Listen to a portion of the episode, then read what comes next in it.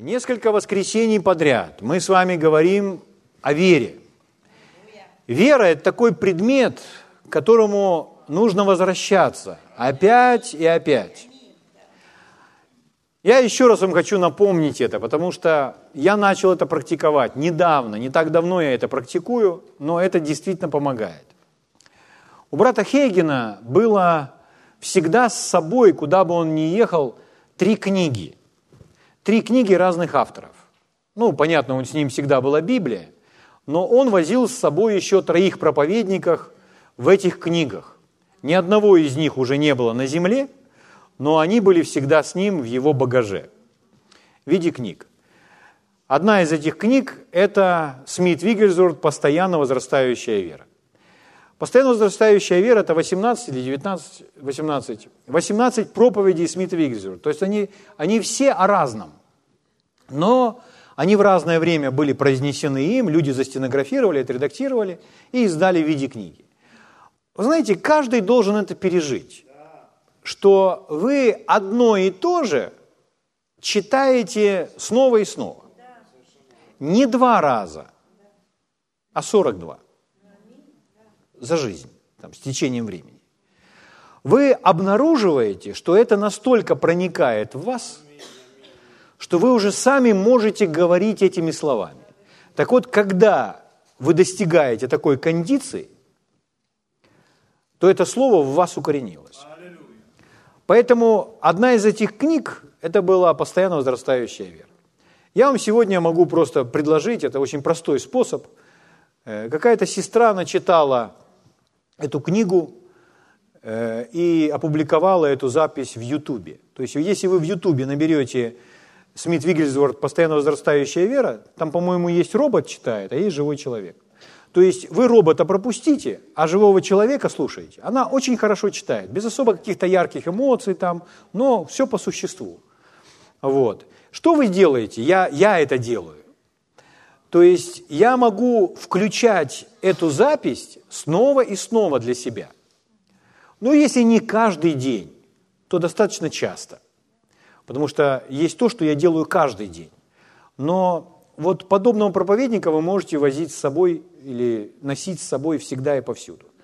И когда вы берете, допустим, одну какую-то проповедь, одно какое-то послание, например, там есть десятая глава это, в этой книге, то я слушал десятую главу, я не знаю сколько раз, очень много раз. Потому что там есть определенные предложения, которые в определенный период откликнулись в моем сердце. И я думаю, Э, мне нужно в этом быть достаточно долго. И поэтому я прослушал еще и еще и еще раз. И вы, вы видите, как на вас это влияет. Потому что порой, когда человек однажды просто услышал, он думает, я об этом уже слышал.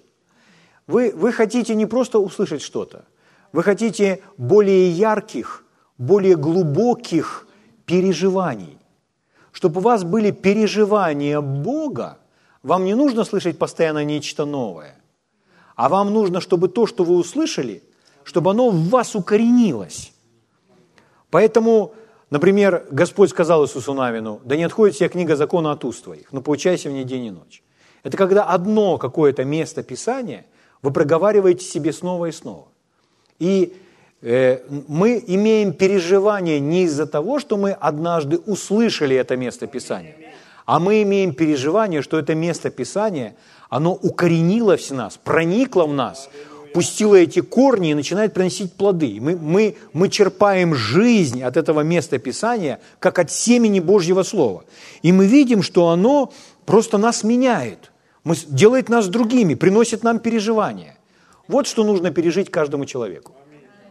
От многократного слышания, как приходит вера. Аминь. Вот. Это одна из книг, которую брат Хейген возил. Другая книга, которая была всегда с ним, это Босфорд «Христос Целитель». То есть он всегда, так как его служение было исцеление, он служил больным людям, то он постоянно нуждался в питании своей вере, в исцелении. И эти книги, они помогают вам сохранять себя в духе веры. Потому что вера – это не учение, вера – это не какое-то знание. Вера – это дух прежде всего. Вообще все христианство – это дух. Поэтому можно, можно знать какие-то писания, красиво говорить, но когда вы видите, что человек вроде и цитирует Писание, а победы не видно, духа победы не видно, то это не есть христианство. Суть христианства – это дух, это то, что несет атмосферу. Поэтому, чтобы в этом остаться, нужно больше проводить времени с теми людьми, у кого это есть. И вот брат Хейген обнаружил, Смит Вигельсворт как раз есть этот человек. Но для меня этот человек, допустим, брат Хейген. И у меня есть некоторые его уроки о вере и о молитве, которые я читаю сейчас каждый день. Каждый день читаю одни и те же уроки. Через полгода я буду читать другие уроки его, ну, которые вот мне хочется, которые откликаются в моем сердце. Для чего? Чтобы просто в этом быть. Потому что мы слушаем, что человек имеет какие-то результаты, а мы думаем, а то у меня нет таких результатов. А я бы хотел бы такие результаты. Ну просто побудьте продолжительное время с этим человеком. И у вас будут те же самые результаты. Просто научитесь от него. Как Павел говорит, чему вы научились, что слышали, что видели во мне, то исполняете, и Бог мира, мой Бог, будет с вами. Слава Богу. Аминь. Аллилуйя. Поэтому вера – это такой предмет, к которому нужно возвращаться снова и снова. И я говорил как-то вам, что передо мной встала гора. И я думаю, вот эту гору в своей жизни я даже не знаю, как вот мне, нужно, мне, мне действительно нужна помощь, Господь, потому что мне кажется, что я не могу найти в себе как, какого-то света, ясности, слова, чтобы я действительно принял решение решать эту проблему духовно, а не естественно. Это с чем угодно может быть так. Может быть так быть с финансами, может так быть с исцелением. Человек смотрит, на, допустим, на э, болезнь в теле, которая давно, с которой можно жить, но она болезнь. То есть от нее не умирают, но она болезнь. И человек привыкает думает, ну с этим же можно жить. И все, как я могу себя поддерживать, я могу поддерживать себя каким-то лекарством. И человек видит решение проблемы только естественным путем – ну, лекарство это тоже от Бога, когда и врачи от Бога, ну, те, которые от Бога. Вот. Э, это, это все от Бога, потому что не все люди имеют веру, а Бог желает помочь каждому человеку. Поэтому никто не, не отрицает важности естественных способов помощи. То есть, если я порежу палец, то я сразу там перекисью его обработаю там, и пластырем заклею и дальше пойду работать. То есть, это, это естественно. Аминь. Вот, это, это мы все признаем. Но я о другом. То есть, когда медицина, она не может помочь вам избавиться от этой болезни. То есть, средств таких нет. И просто вам говорят, что вы поддерживаете себя, свой организм, к примеру, вот такими лекарствами. И человек думает, ну все. И он видит только такой путь решения. Или в относительно финансов. Человек работает на работе и получает определенную заработную плату. И он видит определенные рамки. И чтобы выйти за эти рамки и начать мечтать или поверить в нечто большее, как будто он не находит в себе сил. Вот так это бывает. И чтобы вдруг встать и пойти, пойти на территорию, где я начинаю доверять Богу, то со мной что должно произойти? Слово Божье во мне должно как-то зажечь этот огонь, свет должен какой-то прийти. И поэтому я доверяю Богу, я верю в исцеление. С 94 года мы отталкиваем все болезни, не болеем. То есть в своей личной жизни я достаточно успешен в этих, в этих вопросах. Может быть, я не очень успешен там был за всю свою жизнь в жизни кого-то другого, но я по-прежнему в процессе я ищу, чтобы помочь другим также. Но в своей жизни я совершенно успешен. То есть с 94 года я побеждаю, все хорошо. Там обеспечение какое-то я имею, слава Богу. Но вот в моей жизни появилась гора. И я думаю, хм, естественно сдвигать или на Бога уповать. Прямо стихи получаются. И я сказал, Господь, помоги мне. Что мне делать по этому поводу? Дай мне места Писания или веди меня. И Господь мне говорит, это было утром в моей молитве, в своем сердце. Это, это как будто пришел свет, и мой дух воспринял эти слова от Него. То есть это неслышимый голос – но это просто внутреннее знание. я понимаю, что это Бог говорит мне. Он говорит, а ты изучи веру глубже. Я не обиделся на него. что он после стольких лет служения и проповедования веры, вер, вер, веры вам мне говорит веру глубже изучи. То есть вы можете чувствовать себя профессором в вере, но он вам скажет, тебе нужна новая ученая степень. Глубже изучай, иди на новый уровень. То есть это совершенно нормально. Я, я, я воспринял это совершенно спокойно и хорошо. Я сказал, хорошо, Господь, хорошо. И я начал, я вернулся к некоторым урокам, к некоторым книгам, я вернулся, я начал в слове больше исследовать этот вопрос, молиться ему, чтобы он просвещал меня. И он начал показывать мне некоторые сферы – которые в моей жизни были недостаточно яркими. То есть понимание было не настолько яркое.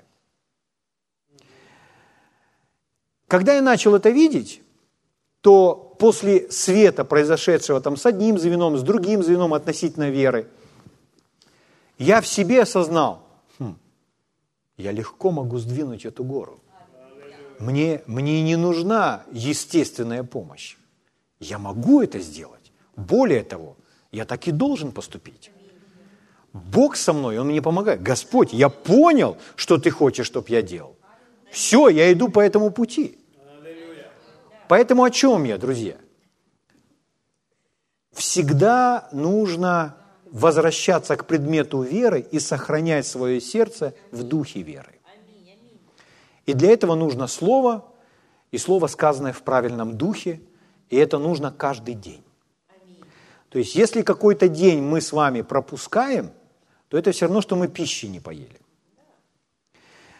И самая простая практика, которую, которую самую первую нужно изменить, вообще человек только пришел к Богу, вот первое, чему ему нужно научиться и что нужно менять в своей жизни, это свое говорение. Это научиться следить за своим языком.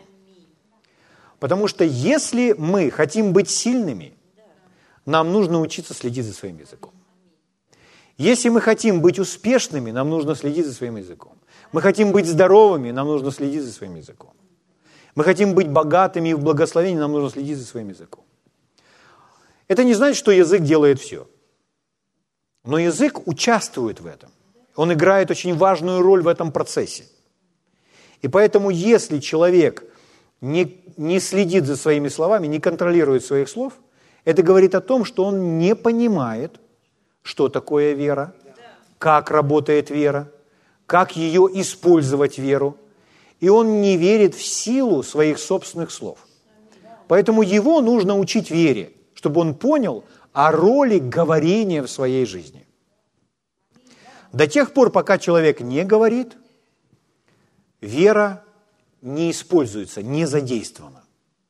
И если вы обнаружите а сколько раз в течение дня я говорю, например, то место Писания, которое я хочу, чтобы было правильно в моей жизни.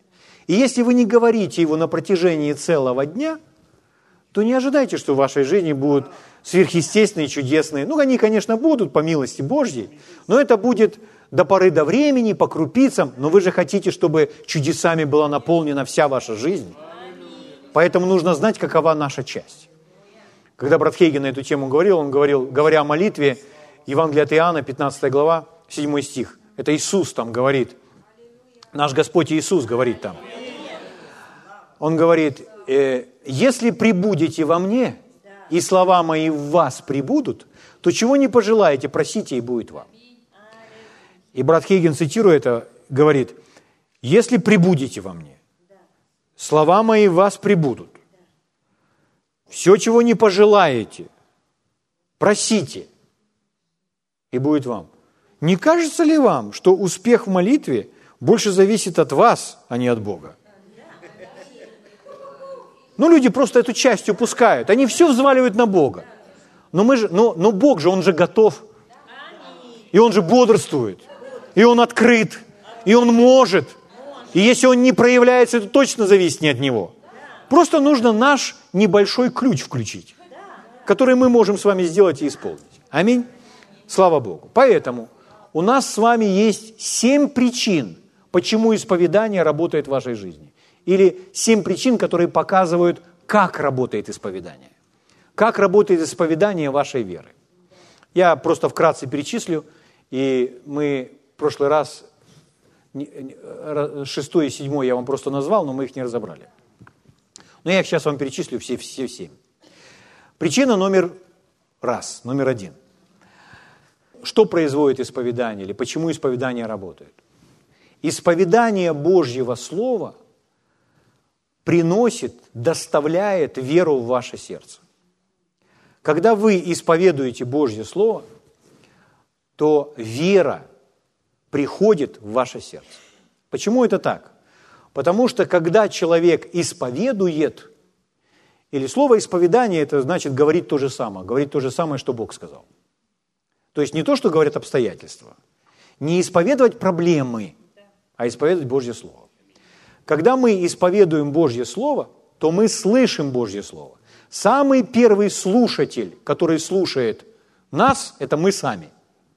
Поэтому всегда, когда мы говорим, мы себя слышим.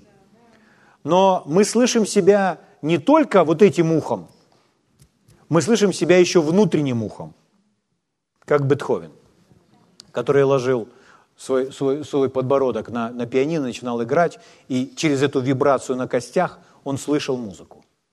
Он слышал музыку внутренним ухом. Поэтому я вам говорил, э, э, скажите «Слава Богу». Теперь закройте уши, скажите «Слава Богу». Слава Богу.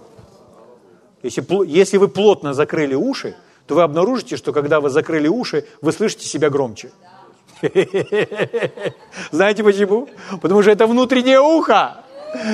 Поэтому первый человек, который, который слышит вас говорящих, это вы сами.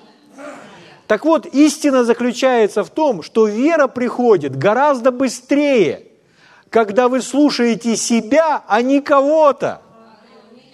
Люди думают, ой, мне нужно больше каких-то проповедников. Возьмите Божье Слово и сами себе его проговаривайте. И вера придет еще быстрее. Слава Богу. Это очень радостная вещь. Поэтому причина номер один, почему исповедание, что производит исповедание, или почему исповедание работает в нашей жизни, оно приносит веру в наше сердце, доставляет веру в наше сердце. Вторая причина, почему исповедание работает. Исповедание Божьего Слова – это сеяние семян в Царство Божье. Иисус говорил, что Царство Божье подобно тому, как вышел человек и посеял семя в землю. И это семя есть Слово Божье. Поэтому, когда мы говорим Слово Божье, когда мы проговариваем Божье Слово, мы сеем в Царство Божье семена. Поэтому нас ожидает впоследствии обильный урожай. Мы не можем ожидать урожая, если прежде мы не посеяли соответствующих семян. Мы об этом говорили, вы можете переслушать аудио или видео. Хорошо, причина номер три. Кто помнит, какая третья причина? Обновление ума. То есть в этот же момент происходит следующее. Когда вы исповедуете Божье Слово, вы обновляете свой ум. Иногда людям не совсем понятно, что значит обновление ума. То есть как это ум обновляется. Сегодня в век компьютеров мы говорим, там, мы можем использовать слово перепрошивка там, или перезагрузка, или так далее. Это хорошие иллюстрации, но я не думаю, что мы можем прочувствовать подобную иллюстрацию, потому что я не чувствую, что чувствует компьютер, когда его перезагружают. Вы не поняли, да? Нам, нам нужно что-то более близкое к нам. Так вот, чтобы это прочувствовать, я вам скажу, что очень хорошее слово, которым можно синоним слова обновление, обновление ума, это изменение своего отношения. Есть, есть отношения, сердечные отношения. Или наша с вами, наш взгляд, наша позиция. То есть, давайте так скажем, оптимист или пессимист. То есть а, два разных человека могут смотреть на одно и то же, и один восхищается и радуется, а другой стонет. Почему так происходит? Они же на одно и то же смотрят. Они по-разному видят из-за их внутреннего отношения. Есть отношение победителя – а есть отношение кузнечика. Помните, откуда это? говорит, мы кузнечики, мы как саранча. Вот, в своих глазах. Что это такое? Это отношение. Что делает Божье Слово? Божье Слово перепрограммирует, обновляет, меняет ваше отношение. Если вы хотите, чтобы у вас изменилось отношение, если вы хотите из пессимиста превратиться в оптимиста, то необходимо размышлять над Божьим, необходимо исповедовать Божье Слово. То есть, если вы начинаете исповедовать Божье Слово, вы обнаруживаете, что вы становитесь другим человеком. То есть, там, где вы не могли любить, вы теперь можете любить. Вам казалось, что вы не можете простить, теперь вы можете прощать. Вам казалось, что там я не могу справиться с этой ситуацией, теперь вы смотрите на эту ситуацию, почему-то вам хочется улыбаться. Я изменился. Как так получилось, что я изменился? Слово Божье обномило ваше сознание, поменяло ваше отношение. Поэтому это делает исповедание Слова Божьего. Четвертая причина. Да, спасибо.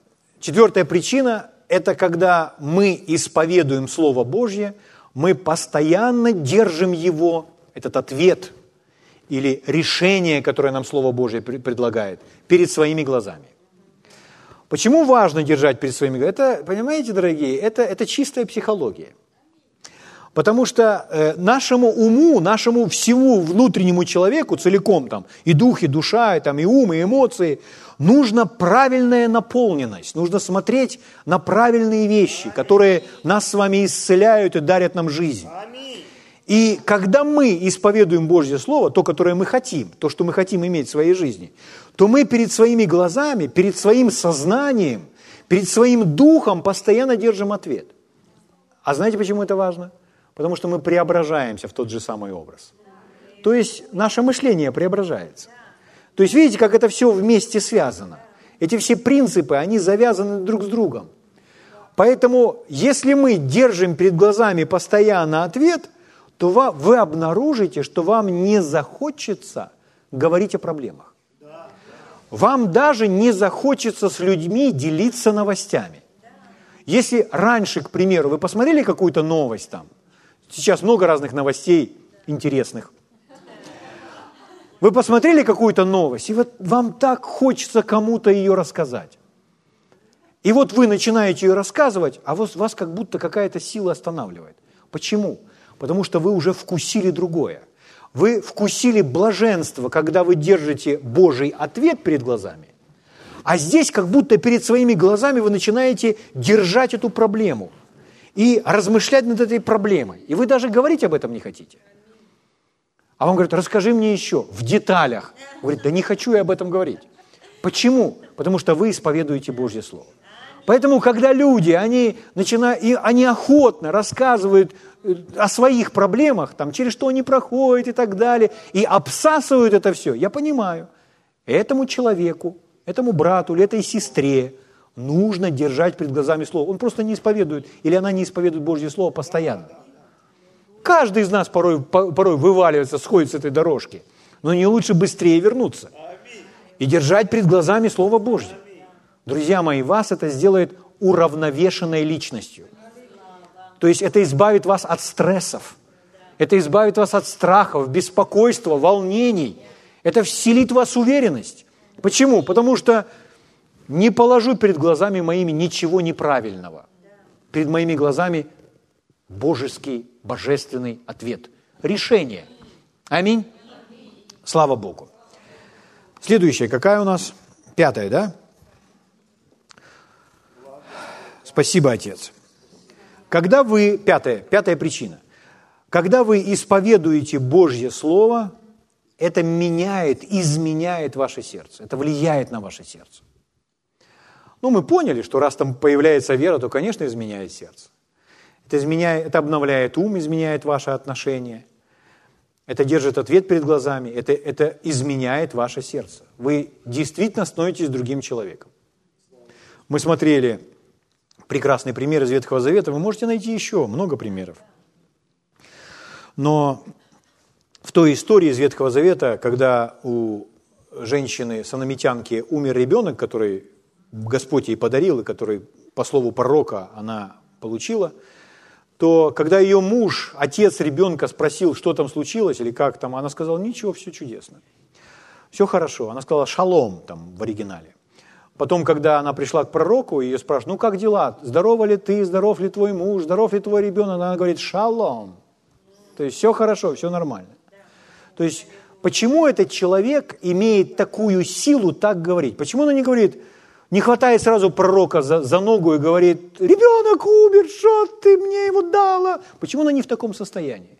Потому что Слово Божье, которое когда-то сказал пророк, по-прежнему контролировало ее сознание. Я думаю, что она просто бодрствовала над своими словами и говорила Слово Божье. Ну, то, которое получила от пророка, пускай не так много, но она, она следила за этим. То есть она, не слыша этого учения, интуитивно подхватывала этот принцип, который Господь дал когда-то Иисусу Навину. Да не исходит вся книга закона от уст твоих. Или который Соломон написал, ссылаясь на своего отца, говоря, «Сын мой, словам моим внимай, кричам моим преклони ухо твое». Или в псалме Давида, где написано – Блажен муж, который не ходит на совет нечестивых, не стоит на пути грешных, не сидит в собрании развратителей, но в законе Господа воля его, и о законе его размышляет он день и ночь. Размышляет, значит, бормочет, значит, проговаривает сам себе. Слава Богу. Поэтому исповедание Слова Божьего изменит ваше сердце. Спасибо, Господь. Когда я исповедую Божье Слово, любое Божье Слово, если, допустим, а я знаю благодать Господа моего Иисуса Христа – что он, будучи богат, обнищал ради меня, чтобы я обогатился его нищетою. Я делаю это три раза. Чарльз Кепс меня так научил. А я знаю благодать Господа нашего Иисуса Христа, что Он, будучи богат, обнищал ради меня, чтобы я обогатился Его нищетою. Всякий раз, когда ваш пастырь цитирует место Писания или говорит исповедание, которое вы знаете, никогда не слушайте молча. Всегда говорите вместе с ним. Поэтому я говорю еще третий раз. А я знаю благодать Господа моего и Иисуса Христа, что Он, будучи богат, обнищал ради меня, чтобы я обогатился Его нищетою. Мой Бог силен обогатить меня всякой благодатью, чтобы я всегда и во всем, имея всякое довольство, был богат на всякое доброе дело – мой Бог восполняет всякую мою нужду по богатству своему в славе Христом Иисусом. Господь пастырь мой, у меня ни в чем не будет недостатка. Аминь. Вы прекрасно звучите. Слава Богу. Но так нужно не только на собрании. Аллилуйя. Хорошо, причина номер шесть. Мы с вами сказали, в прошлый раз я вам озвучил, причина номер шесть. Давайте я вам больше подробнее о ней расскажу. Исповедание Слова Божье запускает закон веры в работу. Чтобы закон веры начал работать, в ваших устах должно быть Слово Божье. Хорошо, что у вас есть проповедник, которого вы слушаете. Хорошо, что вы молитесь и научились у Бога что-то просить. Но если вы хотите, чтобы ваша жизнь наполнилась ответами, вам всегда нужно говорить точности так же, как говорит Бог. Наше говорение должно расходиться с тем, что Бог говорит. Мы его дети. Мы должны звучать точно так же. Аминь. Слава Богу. Э, где записано это, это действие этого закона? Ну, действие закона записано в Марка 11.23, но вначале я хочу показать, что термин «закон веры» – это библейский термин, апостол Павел так сказал. Римлянам 3 глава, 27 стих. Римлянам 3 глава, 27 стих. Написано, где то, чем хвалиться? Уничтожено. Каким законом? Законом дел? Нет, но законом веры. Ну, Павел в контексте говорит там об оправдании, о праведности, о том, как мы обретаем, получаем благодать и благодатью спасаемся через веру. И в контексте всего он упоминает веру как закон, то есть существует закон веры. Ну, само слово «закон» нам всем известно и понятно. Закон – это то, что действует при любых условиях, при любых обстоятельствах для всех людей всегда. Аминь? То есть, если, если я возьму какой-нибудь э, мячик, теннисный мячик, допустим, и подброшу его вверх, то он обязательно упадет вниз. Почему? Потому что это закон всемирного тяготения. То есть там есть, там есть этот э, коэффициент, как он называется? Коэффициент ускорения. Помните? Но ну, я вообще не про это. я, я просто про то, что из-за этого действия этого закона любое, любое тело, любой предмет, который подбросишь, все падает вниз. И если я брошу, он упадет вниз. Если Саша бросит, он тоже упадет вниз. И Алла бросит, он тоже упадет. И Лена. Все, кто бы ни бросил. Если приедет кто-то из Китая и бросит вниз, то здесь, в Украине, он упадет вниз. Но в Китае это тоже упадет вниз. Почему? Потому что это закон. Аминь. Если это сделать днем, он упадет вниз. Если сделать ночью, тоже упадет вниз. Зимой упадет вниз, летом упадет вниз. При плохой погоде упадет вниз, при хорошей погоде тоже упадет вниз. Потому что закон. Поэтому закон веры не может не действовать. Потому что это закон. То есть человек говорит, у меня это не работает. Нет, может, вы просто не исполняете закон этот. То есть вы не знаете, как работает этот закон. То есть для того, чтобы мячик упал, его нужно подбросить. То есть если человек, мальчик держит в руке, а папа у меня не падает, так ты брось, и упадет. То есть есть определенные условия. Поэтому этот закон веры изложен в Марка 11.23. Марка 11.23 – это Иисус, когда он поговорил с смоковницей, ученики увидели, что сделала смоковница, они ему говорят, смотри, Рави, смоковница, которую ты проклял, засохла. Там изложено, Марка 11.23, Иисус сказал так, имейте веру Божию, ибо истинно говорю, если кто скажет, он начинает сразу со слов. То есть, чтобы заработала вера, чтобы заработал закон веры, человек должен начать говорить. Если человек молчит, закон веры не действует. Если кто скажет горе сей, поднимись и вернись в море, не усомнится в сердце своем, но поверит, что сбудется по словам его, опять он говорит про слова, сбудется по словам.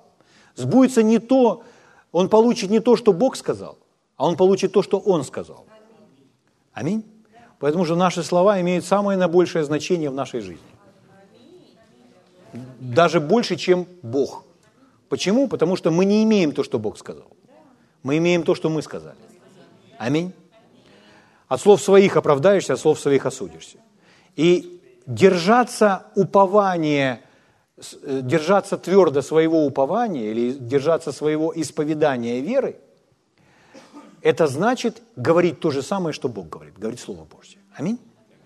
Поэтому Иисус сказал, и не усомнится в сердце своем, но поверит, что будет по словам Его, будет ему все, о чем Он говорит. Все, о чем Он говорит. Это закон веры. И мы думаем, хорошо, но я же сказал, и ничего не получилось. То есть ничего не произошло. То есть почему этот закон не работает в моем, э, моем случае? Потому что, чтобы этот закон заработал в вашем случае, он вообще работает с того момента, как вы только начали говорить. Просто он, он не работает порой просто как молния. На примере автомобиля или самолета, который взлетает, это очень легко можно объяснить. То есть если Э, ну, автомобилисты знают, или любой человек, он представляет хорошо, как работает автомобиль. То есть, когда человек садится в свою машину, в автомобиль, и он заводит ее, то с поворотом ключа он не летит уже сразу на скорости 100 километров. То есть, если было так, я поворачиваю ключ, так, приготовились все, раз, и мы уже едем 100 километров. Но такого ж нет. Это так не работает. Что он делает? Он запускает двигатель. Но когда он запускает двигатель, он педалью сцепления или коробкой передач отключает двигатель от трансмиссии. Да, это когда мне было 17 лет, мы учились этому э, в автошколе.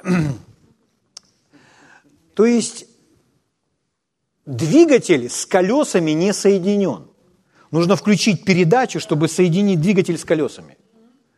И поэтому плавно человек – присоединяет колеса уже к работающему двигателю. А двигатель уже поработал 30 секунд. Или 2 минуты, может быть. Ну и что уже, расстроиться, что ли, по этому поводу? Нет. Включает первую передачу и начинает медленно двигаться. Потом вторая, ну или коробка автомат, она сама это все делает, человек просто эти вещи не контролирует. Но механизм, он это все контролирует. И машина начинает двигаться быстрее, быстрее, быстрее, быстрее. И вот человек разогнался до 100 километров. Сегодня создают такие машины, чтобы человек очень быстро скользялся за 100 километров, за считанные секунды. Но все равно это не мгновенно. То есть есть определенный процесс. Поэтому, чтобы запустить закон, подобно двигателю ему в действие, нужно начать говорить. И если вы начали говорить, вы запустили закон веры в этот момент вы сеете семена. Однажды ученики подошли к Иисусу, когда Он им говорил о том, как прощать нужно. Он, он им говорил, что нужно прощать, и они его спросили, а вот если семь раз против меня брат согрешил, что мне, семь раз на день его прощать? Интересный вопрос вообще.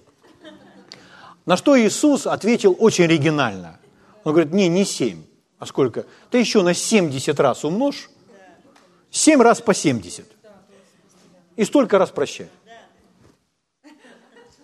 И в этот момент ученики говорят, умножь в нас веру. То есть, ну, в Евангелии от Луки там, там ну,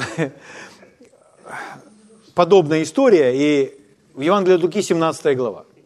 Там написано. Откроем давайте. Евангелие от Луки, 17 глава. Пятый стих. «Сказали апостолы Господу, умножь в нас веру».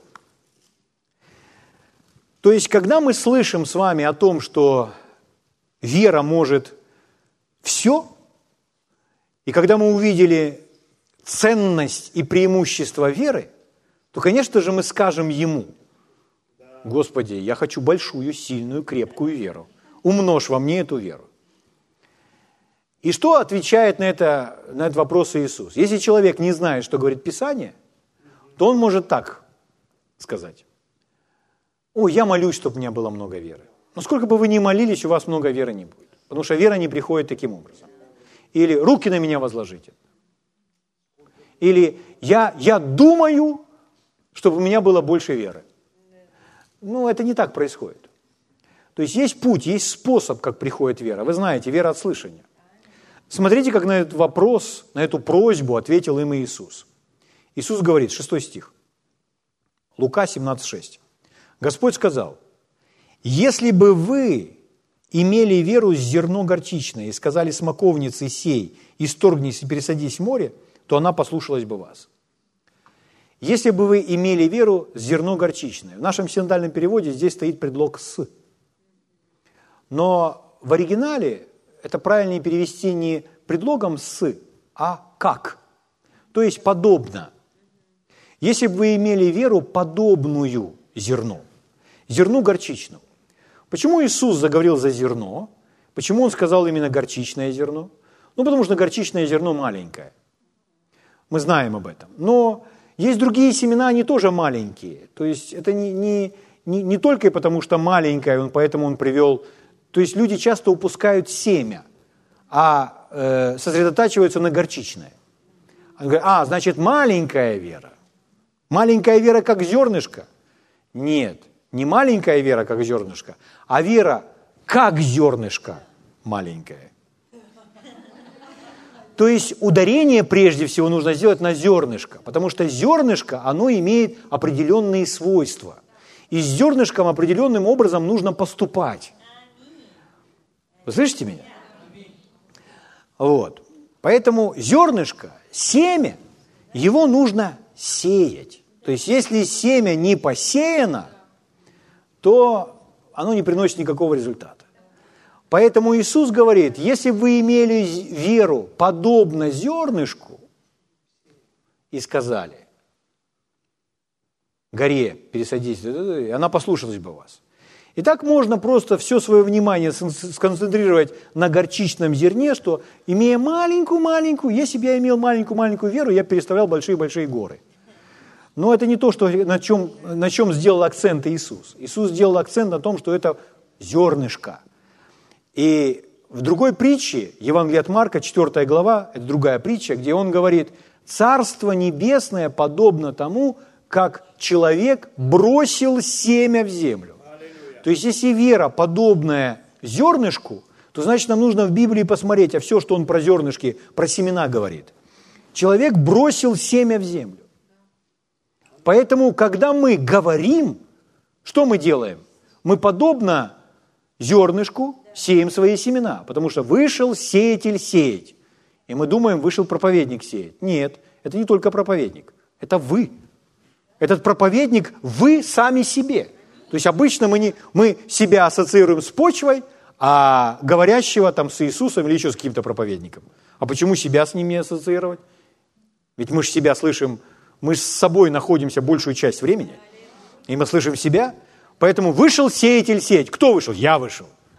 В чью жизнь я сею? В свою прежде всего. Какая я почва? Выбираю быть последней. Доброй, хорошей почвой, чтобы хранить семя в чистом, добром сердце. Аминь? И оно что делает? Оно приносит плод. Одно в 30, 60, во 100 крат. Что это такое? Это закон веры. Как я запускаю закон веры? Посредством говорения. Исповедание Слова Божьего запускает закон веры в действие. И вы начинаете двигаться. Сказали один раз, двигатель завелся. Ну, может быть, ему немножко прогреться нужно. Машинка у вас старенькая. На улице холодно. Нужно немножко прогреться. Пускай поработает чуть-чуть двигатель. Продолжайте говорить эти слова. Плавно включаете свою первую передачу. Аминь. И начинаете двигать. То есть система, она заработала. Когда человек говорит Божье Слово, внутри в сердце, когда, когда семя сеется в почву, что там происходит? Семя, оно, когда влага там есть, то вот эта оболочка, которая вокруг семени, она разрушается. Жизнь там оживает внутри семени. И появляется корешок, которого мы еще не видим. И так и хочется раскопать и посмотреть, появился он или нет. Не надо ничего раскапывать. Все там нормально. Но происходит зачатие. Так же, как зачатие в чреве женщины. Так же, как зачатие в почве. Поэтому ваша вера, она зач... зачата. Она, она уже зачала. Она уже работает там. Ну я ж только один раз про... Да там малюсенький росточек, нежный росточек. Не погубите его. Продолжайте говорить. Вот почему сказано, больше всего хранимого храни сердце твое, потому что из-за чего? Из него источники жизни. Аминь. Слова моим, внимай, крича моим, преклони ухо твое. Да не отходит и не глаз твоих, храни их трути сердце твоего. Аминь. Слава Богу. Это очень важно, друзья мои. Поэтому исповедание запускает закон в действие. Закон веры в действие. Поэтому сказать, о, не, еще ничего не появилось, моя вера еще не работает, она уже работает, она уже зачала, там уже есть росточек, корешки. Просто, а сколько нужно это времени, я не знаю. В разных случаях по-разному. Но Бог, показывая нам эти принципы, эти законы, он иллюстрирует это на примере семени. И раз семя работает подобным образом, то нам нужно взять этот механизм и видеть, как это работает, и бережно относиться к этому росточку, бережно относиться к этой почве. То есть, если вы посеяли, женщины, мужчины, посеяли рассаду в своем ящичке, то что вы делаете? Вы посеяли рассаду, полили, на солнце поставили и забыли. Нет, оно засохнет все – вы от прямых солнечных лучей ее бережете, чтобы земля, почва не пересохла. Вы ее там опять поливаете, чтобы было все влажно. То есть вы относитесь как к маленькому ребеночку. А тут то Слово Божье, то новости. Да это же все равно, что ребенка в грудном возрасте начать поить Кока-Колой, хотя Кока-Кола божественный полезный напиток, но... Но это не то, в чем он нуждается в начале – он нуждается в молоке материнском. Аминь. Слава Богу. Поэтому исповедание Слова Божьего запускает закон веры в действие. Аллилуйя. Это удивительно, дорогие. Слава Богу.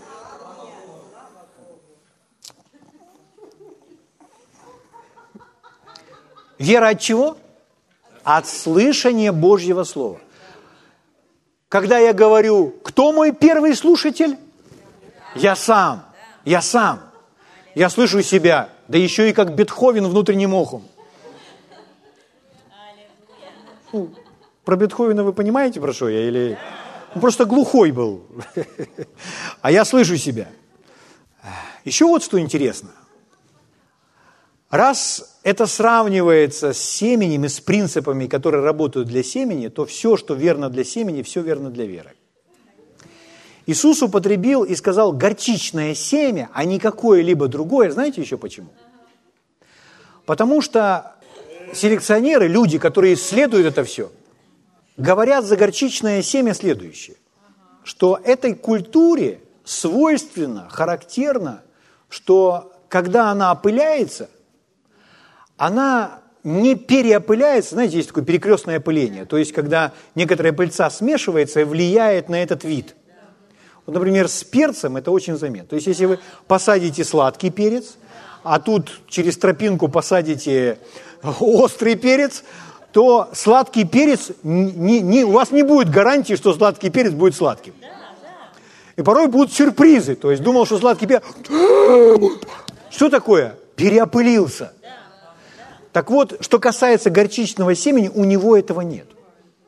У него совсем этого нет, чтобы он смешивался с какими-то другими видами своего подвида там и так далее.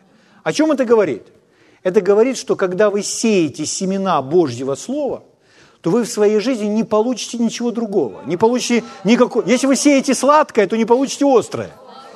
Понимаете? То есть это говорит о том, что если вы сеете семя Слова Божьего, то вы и получите то, о чем оно нам говорит, а не что-то в измененном виде. Аминь? Слава Богу. Поэтому это неизменно. Слово Божье, оно вечное, оно неизменное, оно непорочное. Аминь. Слава Богу. Спасибо, Господь. Закон веры начинает действовать, когда вы начинаете говорить или исповедовать Слово Божье.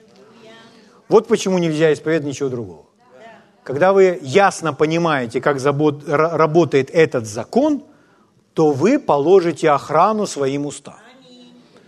И в свою очередь вы не будете молчать, потому что вы понимаете, если молчу, то ключ в замок зажигания не вставил и ничего не завел.